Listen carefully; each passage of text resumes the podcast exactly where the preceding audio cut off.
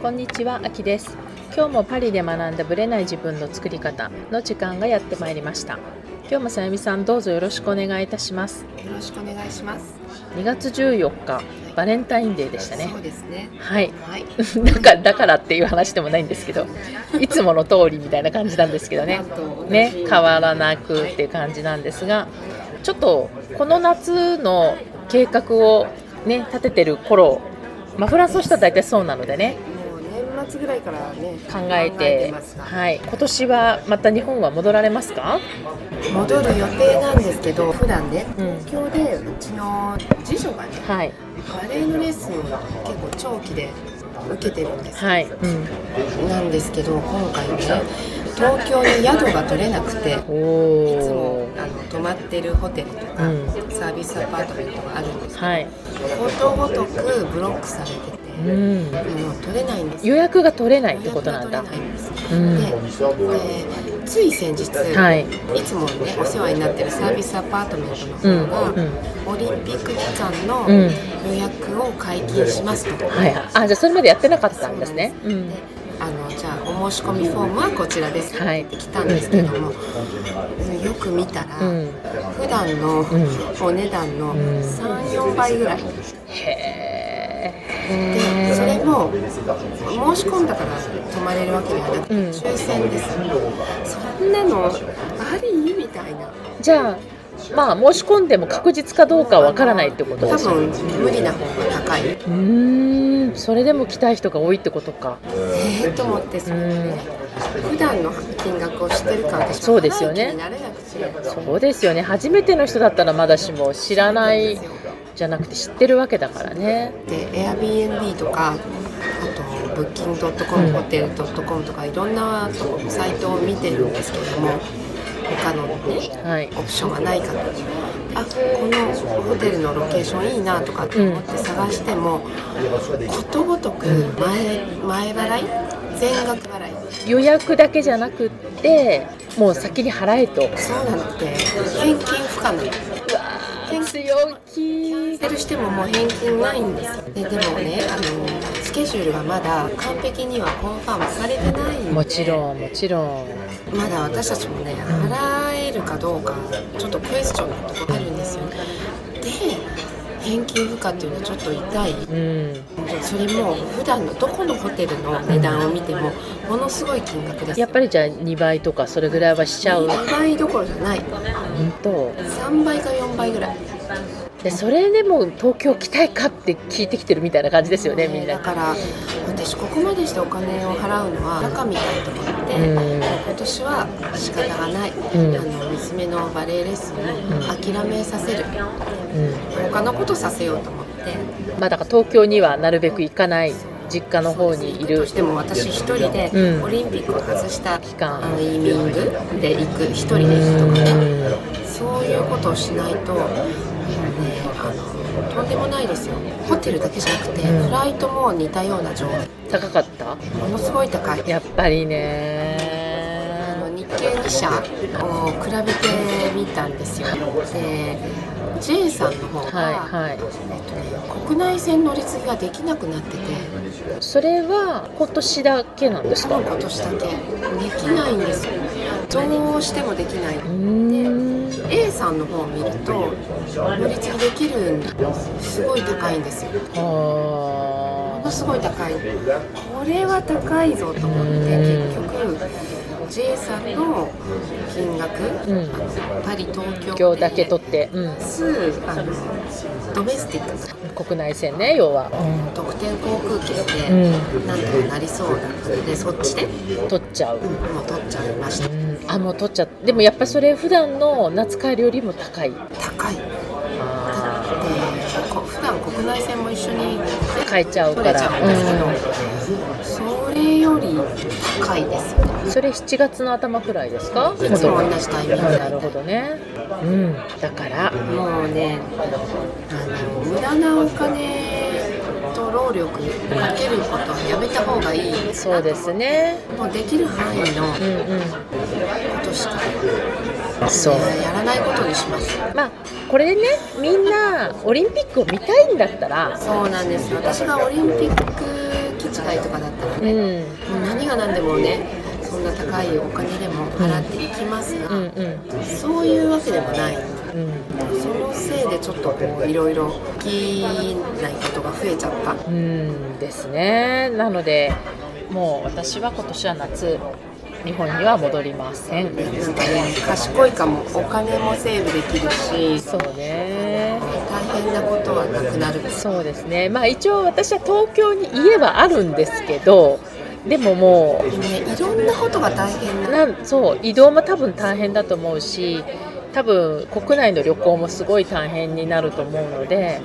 もう時期をずらそうという感じですかね。ホテルがどこも平均以下の予約しか受けない。強気ですよね。羽田中に、国際線と続きにつながってるあるホテルがあります、便利でよく使ってるんですけど、そこも普段全然問題なく予約できるんですよ。普通にいつでもキャンセルできる、はいはい、それが今の時期で返金以下の予約しかできない、うん、やっぱりそこもそうなっちゃってるんですね。それも普段の2倍か3倍ぐらいのねえー、と思って。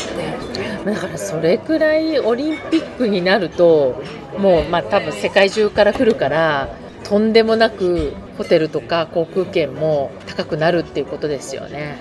ちょっとねびっくりしました。これがオリンピックビジネスなの。っていうあのでもそこまでして見たい人がいるんだと思って。そうですよね。まあ2024年にパリでありますから。またねすごいことにななるんじゃないですか？だからホテルとかは。とね。だそのための今建築をしてるけど。まあでも夏だったらいないんじゃないですか？みんなね。バカンス先で見てるみたいな感じの人も多いんじゃないかなと思って。今回のねその2024年のオリンピックが何月かにもよりますけどまあ7月8月だったらそうですよね。ということで夏のね日本はみんな海外から戻る人は大変だぞということですね。はい、それでは本編スタートですはい。今週も今工事してますね。っていうちょっと音がね入っちゃってるかもしれないんですけども今回も前回に引き続き1月の、ま、新年会のお話で私が話した内容をシェアさせていただこうと思うんですが、ま、前回がこの不確実な時代の中で自分の在り方を見直そうみたいな、まあ、これからの変化について話をさせていただいたんですが今回はじゃあその中でこんなに不確実でこんなに変化が多い中でどうやって生きたらいいのって言った時に結局外の環境はすごいじゃないですか。コロコロ変わっていくわけで。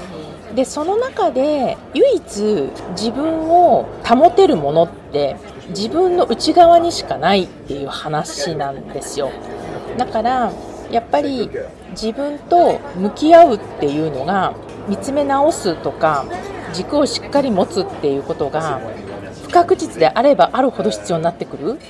で確実な時は考えなくても生きていけたんですよ。ある意味ねこうすればいいよねみたいので済んだけれどもだからみんな自分のことを自分の軸を持ちたいとか言いながら自分のことを見つめ直す術がないまま進むとこの荒波に揉まれてしまう可能性があるよっていうことをちょっとお話しさせていただいてますね。まあ、ちょっとこれは今厳しい方になっちゃったけど、まあ、その辺の話をちょっと重要性についてお話ししてますので、ぜひ聞いてください。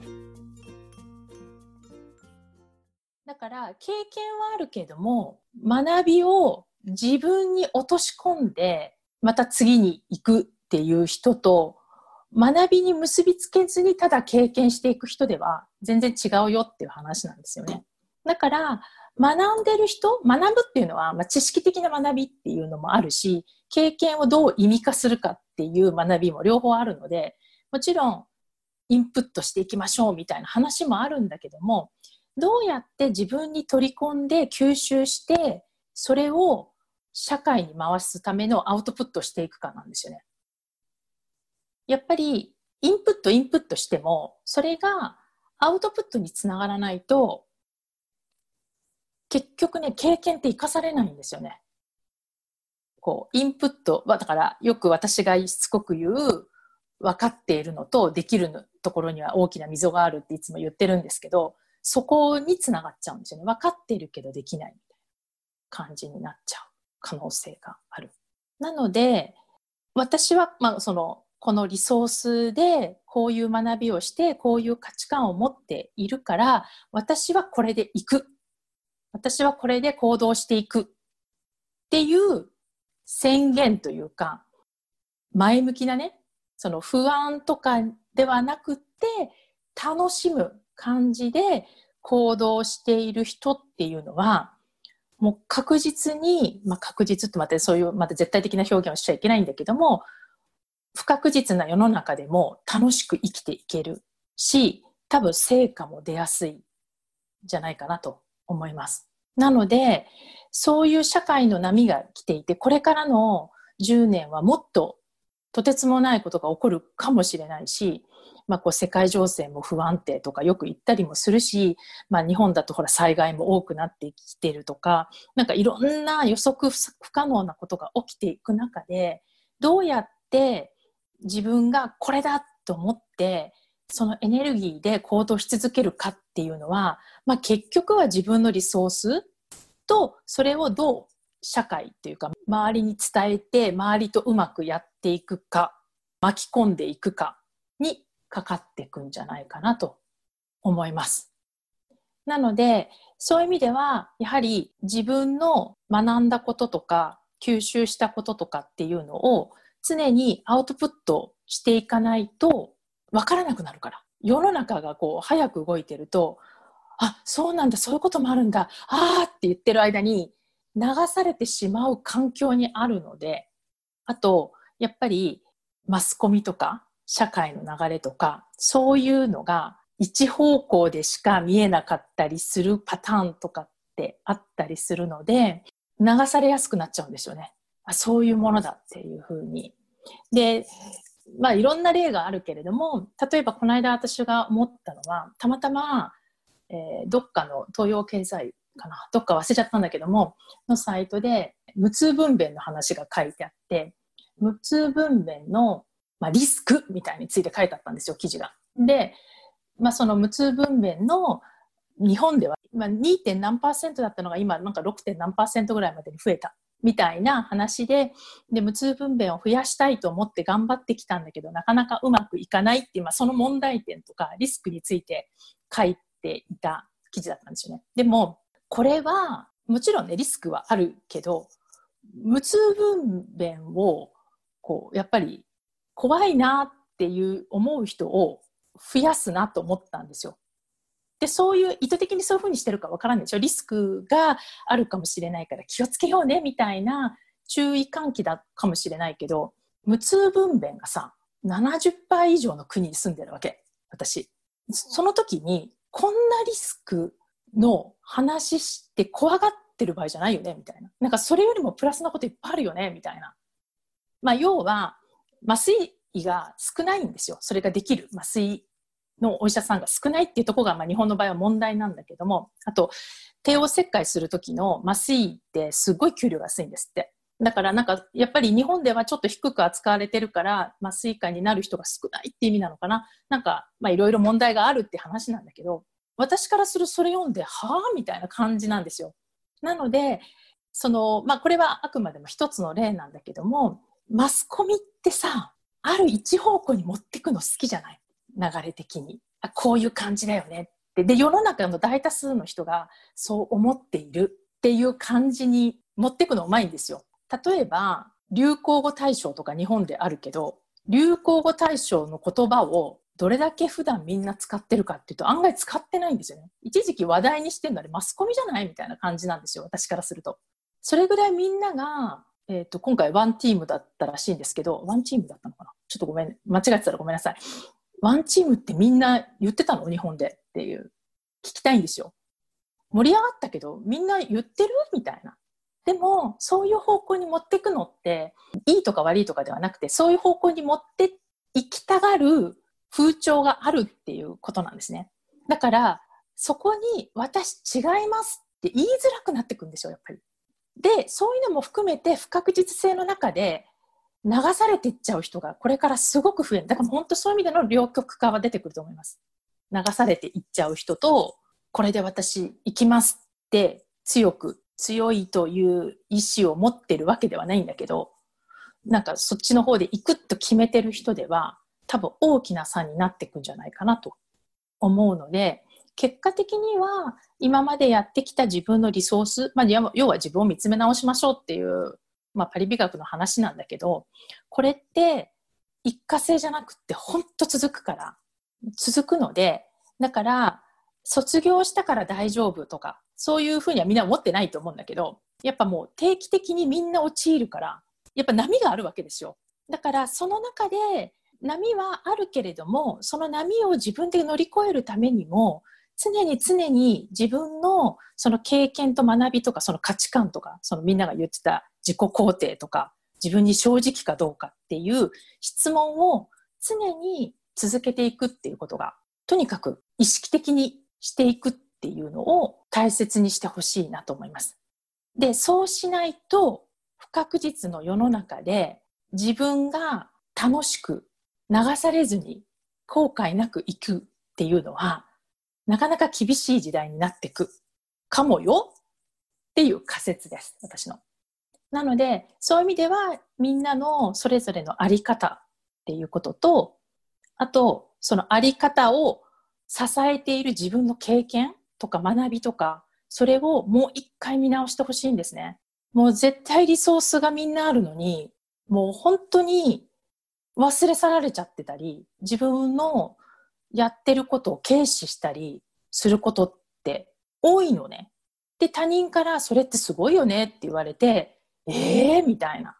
ええー、じゃないよみたいな。自分でまず認めようみたいな。なんかそういう意味で他人をうまく使っていくっていうのはすごく大事なんですけども、やっぱり自分を常に見つめ直すっていうことはとても大事かなと思います。という感じで。